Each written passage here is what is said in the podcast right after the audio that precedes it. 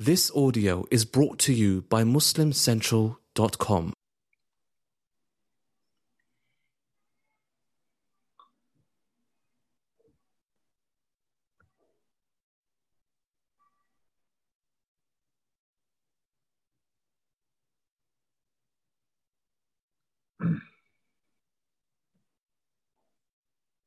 السلام عليكم ورحمة الله وبركاته أعوذ بالله السميع العليم من الشيطان الرجيم بسم الله الرحمن الرحيم الحمد لله رب العالمين ولا عدوان إلا على الظالمين والعاقبة للمتقين اللهم صل وسلم وبارك على عبدك ورسولك محمد صلى الله عليه وسلم وعلى آله وصحبه وسلم تسليما كثيرا Welcome back to Quran 30 for 30. We have with us, Alhamdulillah, our dear Sheikh once again, Sheikh Muhammad Shinawi, Abu Abbad.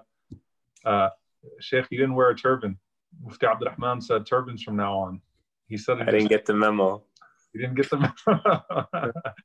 We're very happy to have you back. Alhamdulillah, with us, Sheikh. Um, and uh, before we start, inshallah ta'ala, just two quick things. Number one, to remind everyone, this Wednesday is really going to be a special program, inshallah ta'ala, as we're getting ready for the first of the last 10 nights.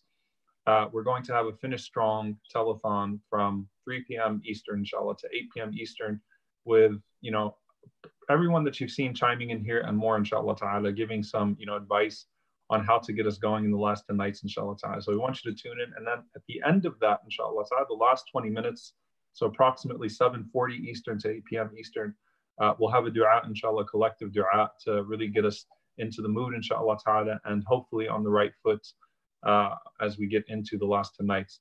Uh, and before I start as well, inshallah ta'ala, uh, Sheikh Muhammad Shinawi actually wrote a gem of a paper, alhamdulillah, on the Quran, which was the last of the Proofs of Prophethood series. So those of you that have followed Yaqeen for, uh, for the last few years, alhamdulillah, the Proofs of Prophethood has been uh, sort of a, our hallmark series for the last few years, alhamdulillah. And Sheikh Muhammad uh, dropped the last one uh, in, in the middle of Ramadan.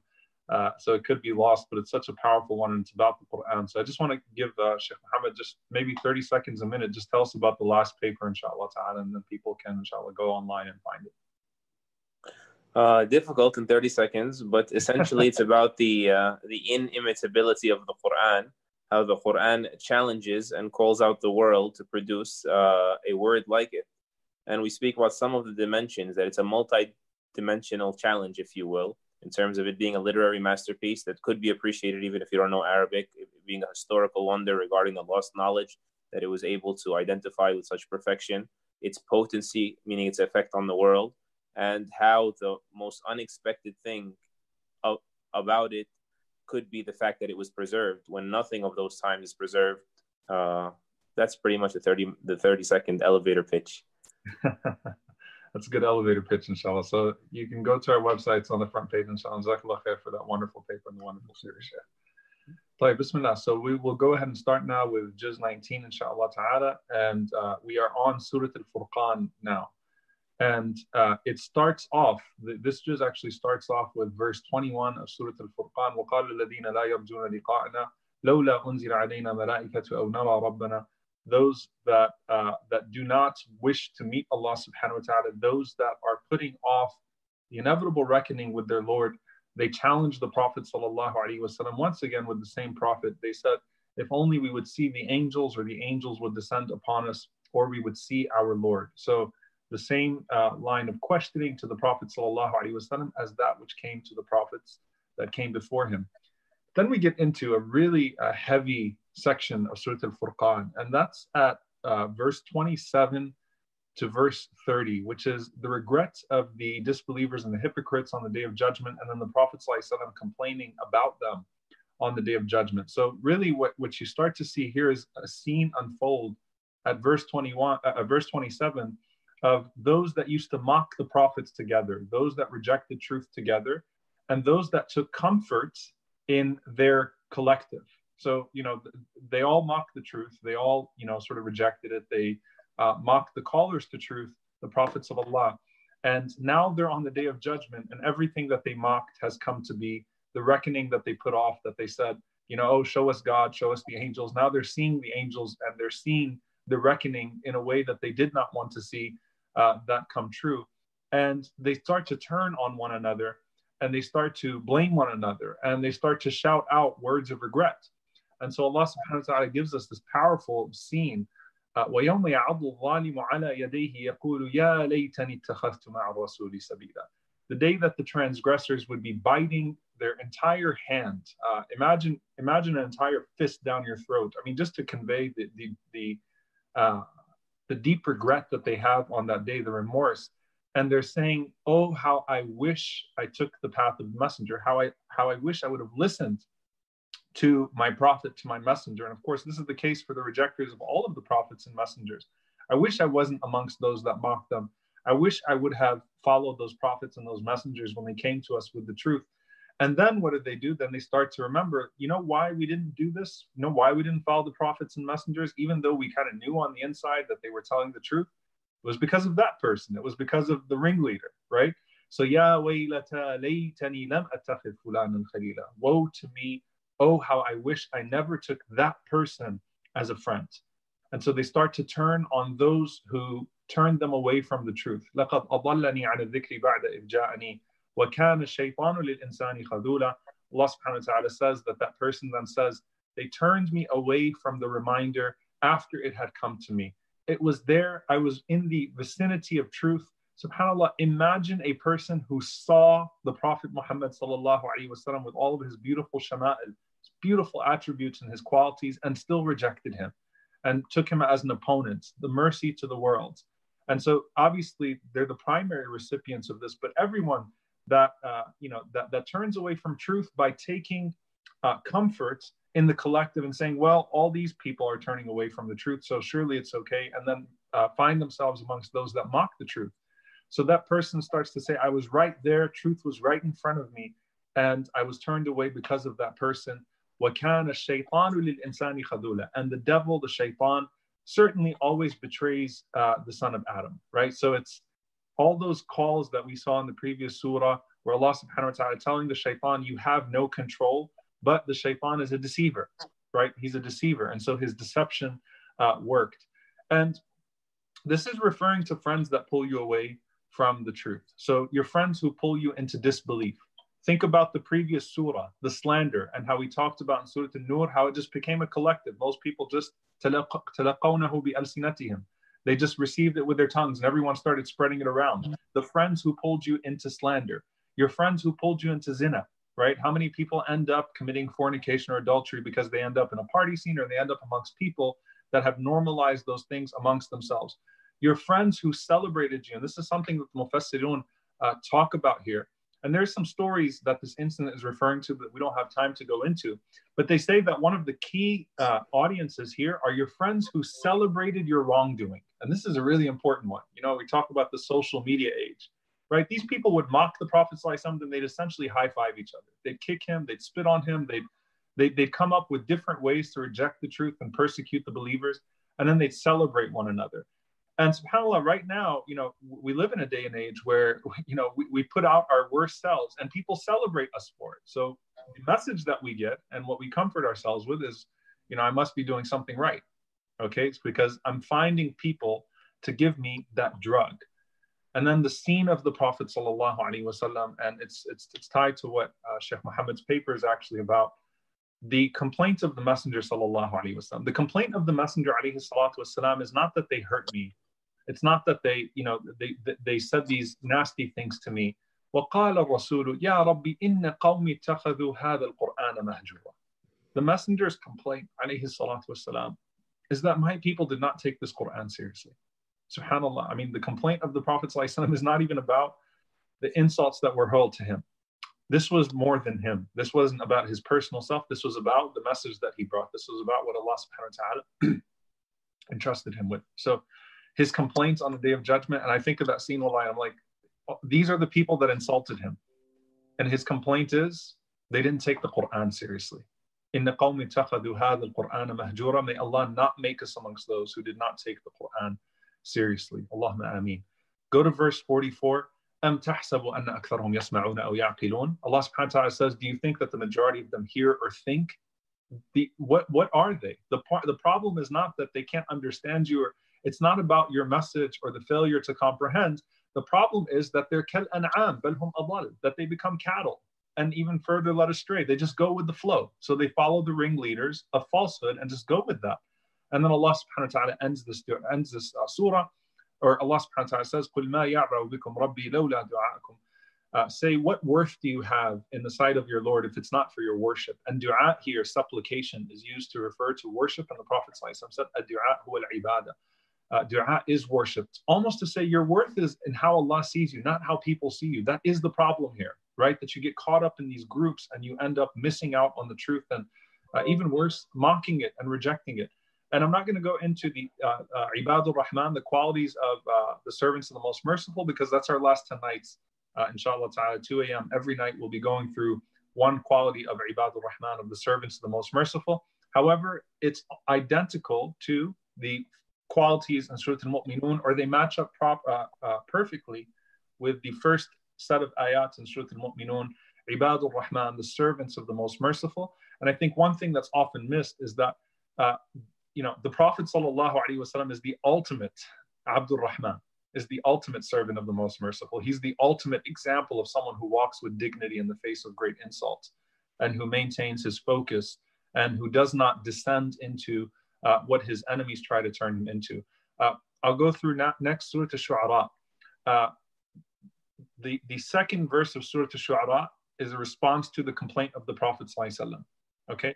The complaint of the Prophet is, my people did not take this message seriously the complaint, the, the second verse of Surah Al-Shu'ara, لَعَلَّكَ بَاخِعٌ نَفْسَكَ عَلَى أَلَّا يَكُونُوا لَعَلَّكَ بَاخِعٌ نَفْسَكَ أَلَّا يَكُونُوا مُؤْمِنِينَ That you are killing yourself or you're hurting or, or you, you are feeling great pain and distress that they're not becoming believers that they are continuing to reject you and you're hurting for them because you don't want to see them in great pain even though they're causing you great pain then Allah goes through Fir'aun and Musa alayhi salam. This is a Meccan surah, so the Prophet had his own Pharaoh and Abu Jahl. Fir'aun taunted Musa alayhi salam. And Musa salam responded like Ibadur Rahman, like, like the servants of the most merciful. Fir'aun tried to remind him of, of things that would, that would guilt him.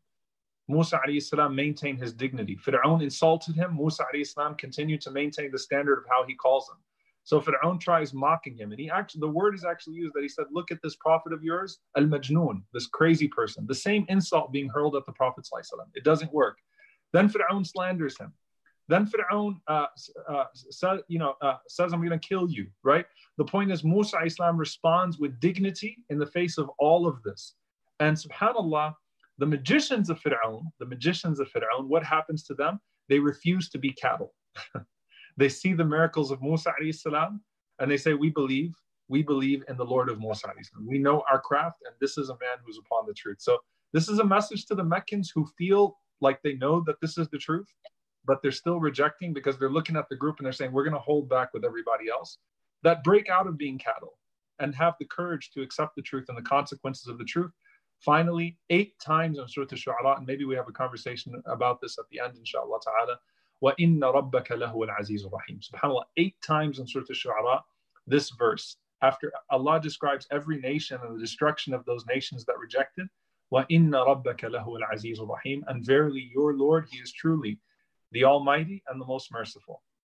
The scholars say Aziz, uh, when he punishes here, is referring to his punishment. He is Aziz, and then Rahim, he is most merciful when he forgives and overlooks or or uh, or extends people, delays people, and does not punish them and spares people.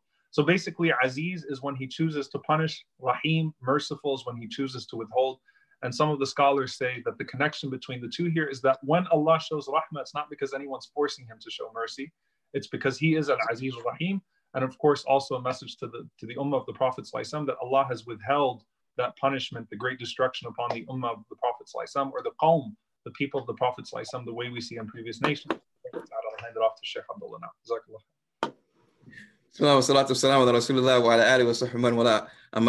Sheikh Omar, I guess you didn't get the memo. Those are the verses that I chose. oh man, I'm sorry. it's all good. It's all good, Sheikh. There's there's I mean there's so many other messages uh, within that beautiful, beautiful verse. And actually, the verse before that as well. Uh, these chat the chapter of Shu'ara, uh, Subhanallah. You know, while reading it, you know, it gives a story of, of numerous uh, prophets, alayhi salam. And as he mentioned, the name Al Aziz Ar Rahim is mentioned eight times in this chapter, and it's the veil or it's the tail end of the story. That is the last verse that is mentioned before proceeding on to the next story of, of the of, of the following prophet. But he also mentions a verse before that also. In the fi dhalika la wa kana aktharuhum mu'minin.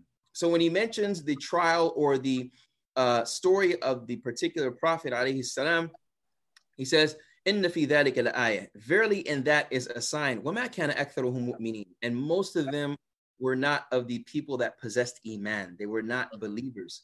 Inna azizu. So here, Allah is firstly saying you know, firstly the fact that it's there's tikrar, there's there's a repetition of this. You know, there has to be some message that Allah is repeating this in this way.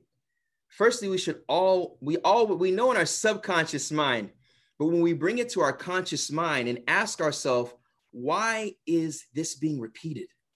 You know, why is this being repeated? As we know from tadabbur, from the from the the the ponderance over a verse, when one wants to ponder, not preponderance, right? Sheikh, right, Sheikh Muhammad. Sheikh Omar is laughing too. You must have told him, man. no, no, I didn't. Oh, you did it. Okay. All right. The ponderance of a verse, you know, when you ponder over a verse, as we talked about before, is, can, is to continually repeat the verse. This is one way that one can it, they, they can think about the verse and go to the deeper meanings to where it can permeate the heart to eventually lead to exemplification or to act out the verse, at least with your connection with Allah in your heart, such as tawakkul and trust in Allah subhanahu wa ta'ala. But now Allah is repeating the verse after the story. There has to be some asrar, there has to be some, some secret gems behind it, in which we will never be able to encounter all of the gems. But just as when you recite Surah Al-Fatiha, inshallah, almost every time you recite it, or you know, at least once a day or something, there's an event in your life that ties to Alhamdulillahi Rabbil Alameen. Or there's an event in your life that ties to Iyaka na'budu wa Iyaka nasta'in.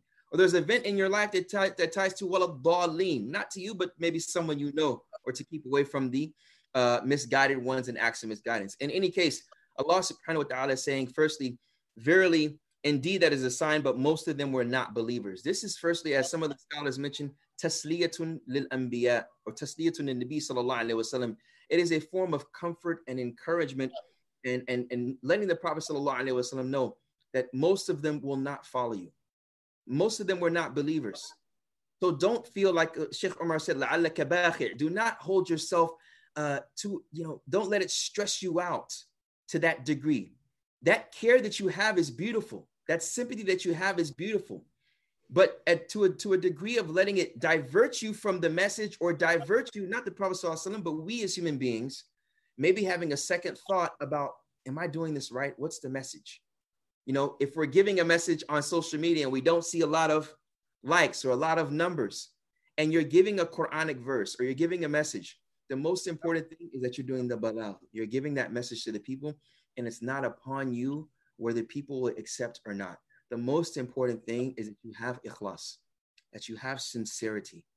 And that's what's very, very beautiful about this because just as we love the message of Islam and we love the character of the Prophet wasallam, the miracles that he's been given by Allah, that every miracle he says, La uridu minkum jaza'an wa la shukura, as the Prophet said, we don't want any reward and we don't want any, even any thanks. Verily, we fear our Lord, subhanahu wa ta'ala. We have mindfulness of him and we're fulfilling a responsibility for you to show gratitude towards your makers. So here, it's important for us to remember that it's not about the quantity, rather, it's the quality, the quality of worship, the quality of your connection with your creator. And what increases that quality, and this is the beauty of you know the whole process of guidance or the process of worship, is that when you do an action of worship, Allah increases your iman and makes it stronger, which enables you, you to do another action of worship, which increases the strength. Within this, there will be negligence. This is the sunnatul fil kawn, sunnatul fil insan. This is how we as human beings were created.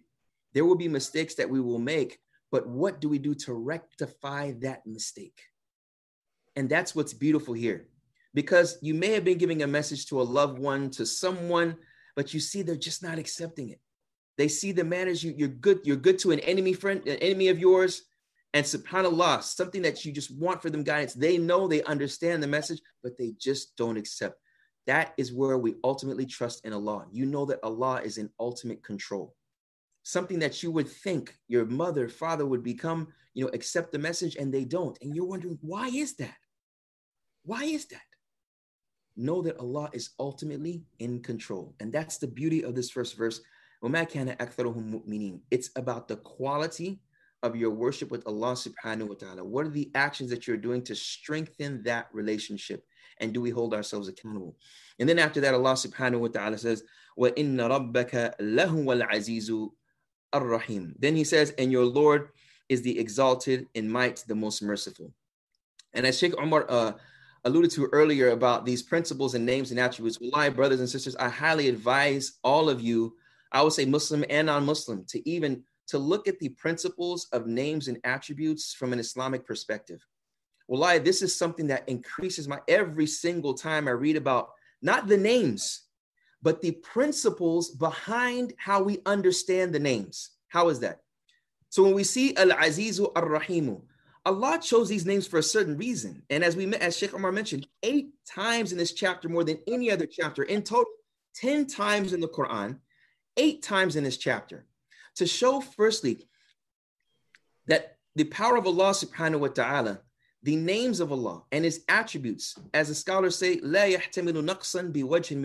doesn't carry any fathomable form of deficiency in any shape, form, or fashion. Anything that we can perceive and even more than that, what we cannot even mm-hmm. fathom, Allah subhanahu wa ta'ala, there is no possibility for a deficiency within his nature, within, within him, subhanahu. And also the attributes are the same way, which are more than his names, that they're, they're perfect by default. It is impossible for them to have any element of imperfection. Human beings are the total opposite. We by default have imperfection. Therefore, our imperfection demands to rely on the perfect one. Our uncertainty of what's going to happen with COVID 19, COVID 20, who knows, whatever, whenever, it, it demands for us to rely on the one that we are certain in. So when Allah says Al Azizu, to know that his might is unlike any other might and that his power will, will surpass any Fir'aun.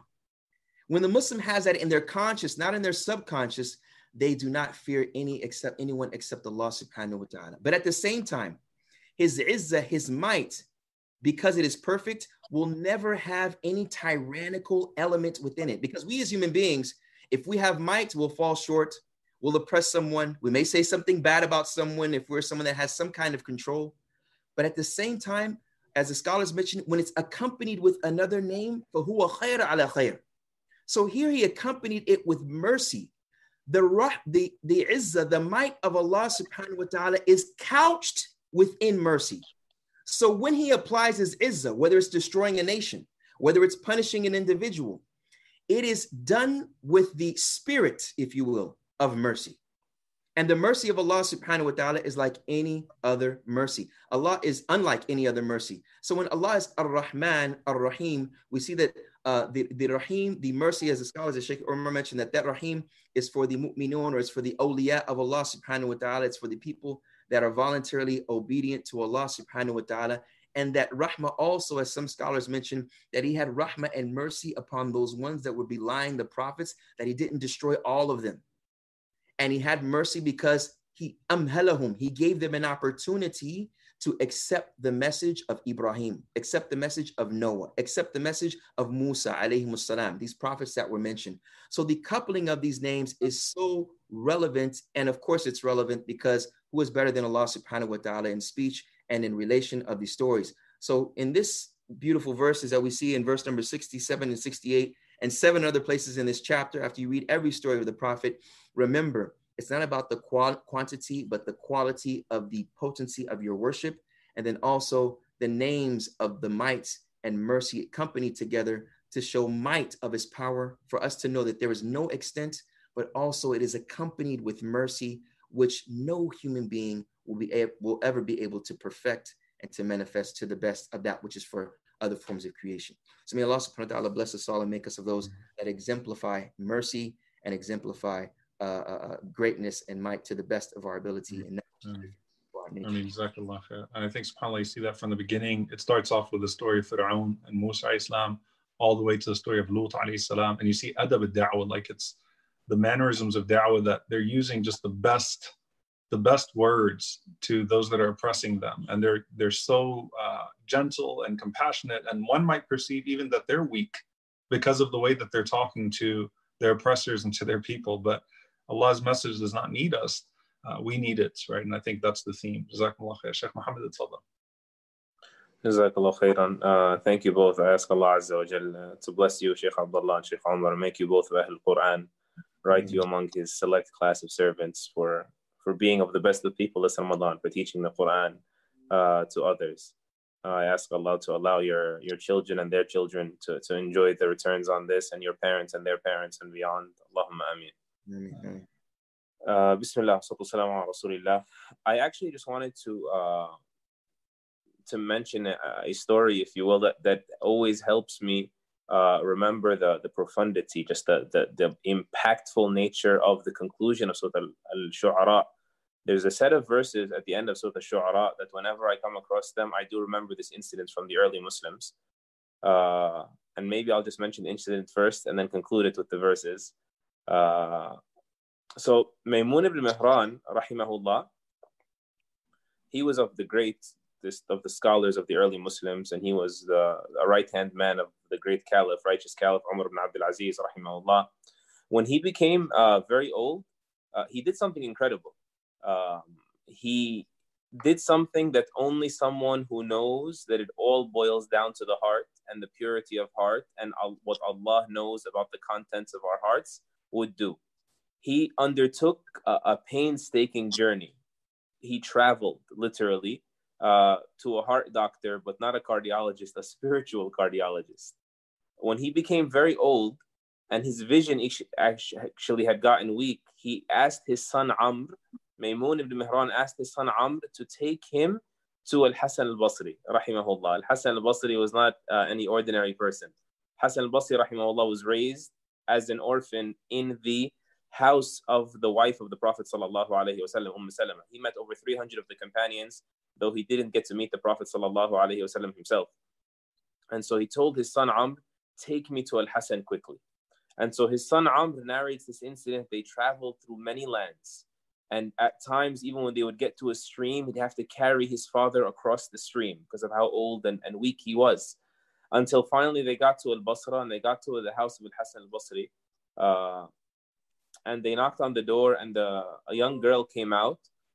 And uh, she said, Who is it? He said, Maymun ibn Mihran. Maymun ibn Mihran, he works for the government. He's a, a, standout scholar. Everyone knows who he is. So when he said Maymun ibn Mihran, she said to him, You miserable soul, what kept you alive until now? Uh, meaning, like, what sin did you commit that caused you to be punished by seeing this bad age of ours?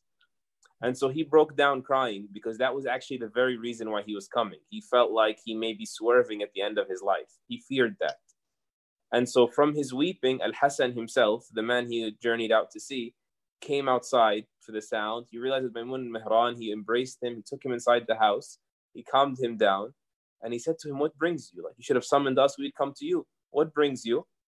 He said, Oh Abu Sa'id, I find my heart to be very hard my heart has really hardened. فَاسْتَلِنْ Help me tenderize it. Help me soften my heart. أَفَأَصُومُ لَهُ Like, what's the best thing to do? Like, my life could be running out. I'm old. Should I fast? Is that the best thing? Should I, like, focus on that over everything else? Give me something to cling to. And so Al-Hasan, rahimahullah, he recited to him verses from the end of Al-Shu'ara. He, he said to him, all he said to him was, Bismillah ar-Rahman ar-Rahim, the name of Allah, أَفَرَأَيْتَ إِن مَتَّعْنَاهُمْ سِنِينَ this is Allah saying to the Prophet wasallam about the respite, right? The, the final delay, final chance. He's delaying the punishment for Quraysh, right? Allah is saying, won't you consider, O Muhammad wasallam, if we allow them to enjoy themselves for many years? Like, so what? They live long, enjoyable lives and they come out on top even in this world uh, and they abuse the believers till their last days won't you consider if we allow them to enjoy themselves for years?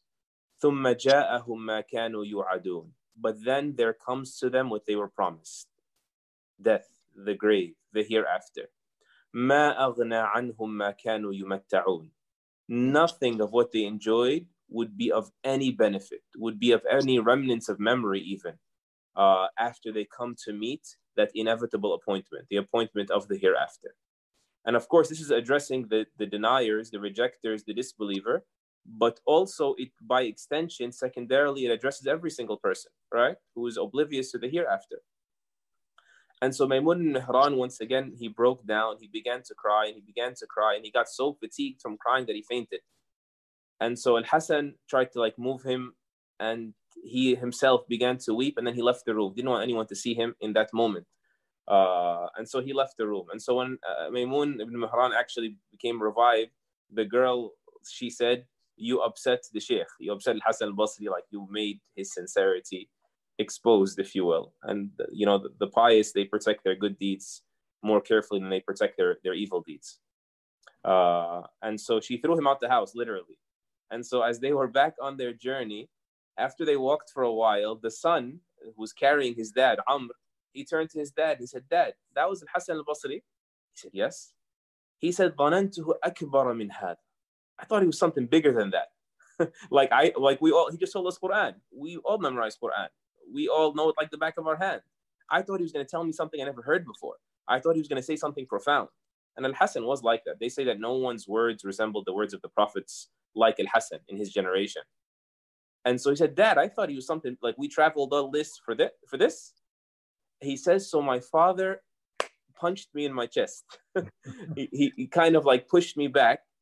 And he said to me, and this is the point I want for you to take home. He said, My son, he recited to you verses that if you were to reflect on them with your heart, they would have left marks like scars therein. And there, there's so much to say about this, right? But number one, the verses themselves. Like, if ever, you know, the onset of another opportunity, another allure of this world stirs some interest in you, just thinking about the aftermath not just death you know like any little thing you just look at the back end and it helps disinterest you deactivate that that uh i guess ensuing obsession that could happen. Like the nicest meals in the world for example once i fill my stomach if you paid me i wouldn't eat more right? But consider something as allah said if i allow you to enjoy it till the end of your life but then it's going to end. That thought by itself helps like restabilize you, recalibrate you about the reality of things, the comparison of this world and the next. So whenever the onset of dunya stirs interest in you about dunya, sorry, the material life, this worldly life, uh, allow yourself to fast forward so that you can deactivate or like equalize that interest so it doesn't swerve you from the path. The second thing, and just in this last minute, I, I want you to think about that statement of Maymun al-Mihran these are verses you memorize, my son. But if you would allow your heart to ponder over them. You see, people read the Quran and they have no idea what they're reading. That's a problem. Allah condemned that all over, right? That all they know is recital. But there's a second level of pondering over the Quran, which is pondering over the Quran with your mind. And we should never stop there. Like there are people all the time who reflect on the Quran, sometimes even to debunk it, right? To refute it, like critics of the Quran or other people they reflect on the Quran as some intellectual luxury to show off and get get the likes or to refute other people. It's almost like weapons that they use in their in their polemical b- debates. That's not going to change you. But if you give your heart to the Quran, the heart will then give you back, or the Quran will return to you a better version of yourself that you may never have thought was ever possible. And that is why you know, how do you actually do that? You just have to keep knocking on Allah's door for it. You just have to keep asking Him for it. It's pure tawfiq from Allah. That's why the Prophet sallallahu alaihi wasallam he would say, and with that I close, uh, and he would say it with like a huge introduction. Oh Allah, I ask you by every name that's yours that you've ever that you know you've named yourself with or told any of your prophets or revealed in any of your scriptures or like kept back with you in the knowledge of the unseen that is locked away with you. I ask you by all that to make the Quran the spring that quenches my heart and the light of my chest and the remover of uh, my sadness and the dispeller uh, of my worries. So you just have to keep knocking. May Allah allow us, allow us, Ya Rabb, allow us to give our hearts to the Quran to allow the Quran to give us a new version of ourselves, a version that He would be pleased with. Allahumma ameen.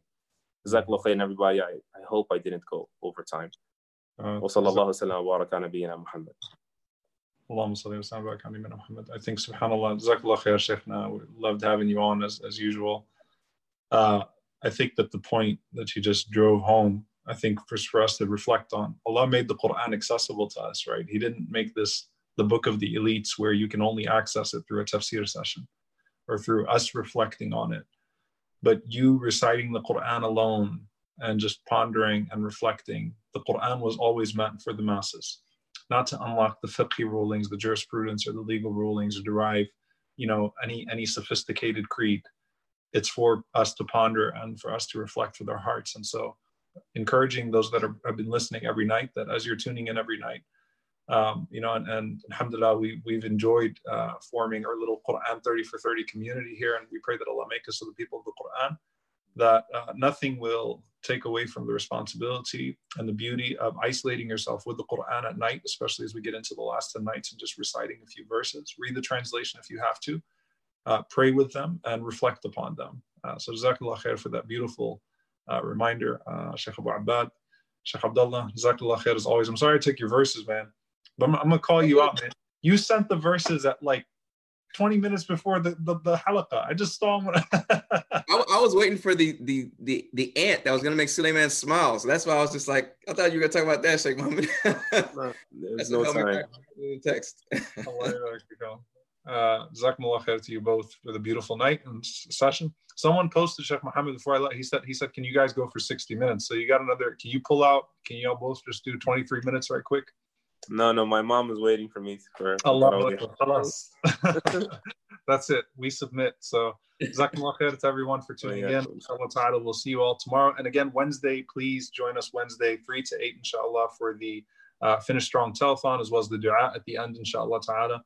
And uh, and uh, every night of the last 10 nights as well. I'll just be doing 20 minutes on Ibadur Rahman, inshallah, the servants of the most merciful at 2 a.m. Uh, Eastern, inshallah. جزاكم الله خيرا وصلى الله وسلم وبارك على نبينا محمد وعلى آله وصحبه وسلم تسليما كثيرا. والسلام عليكم ورحمة الله وعليكم السلام ورحمة الله وبركاته. وفقكم الله جميعا. حياك الله فيك. حياك الله.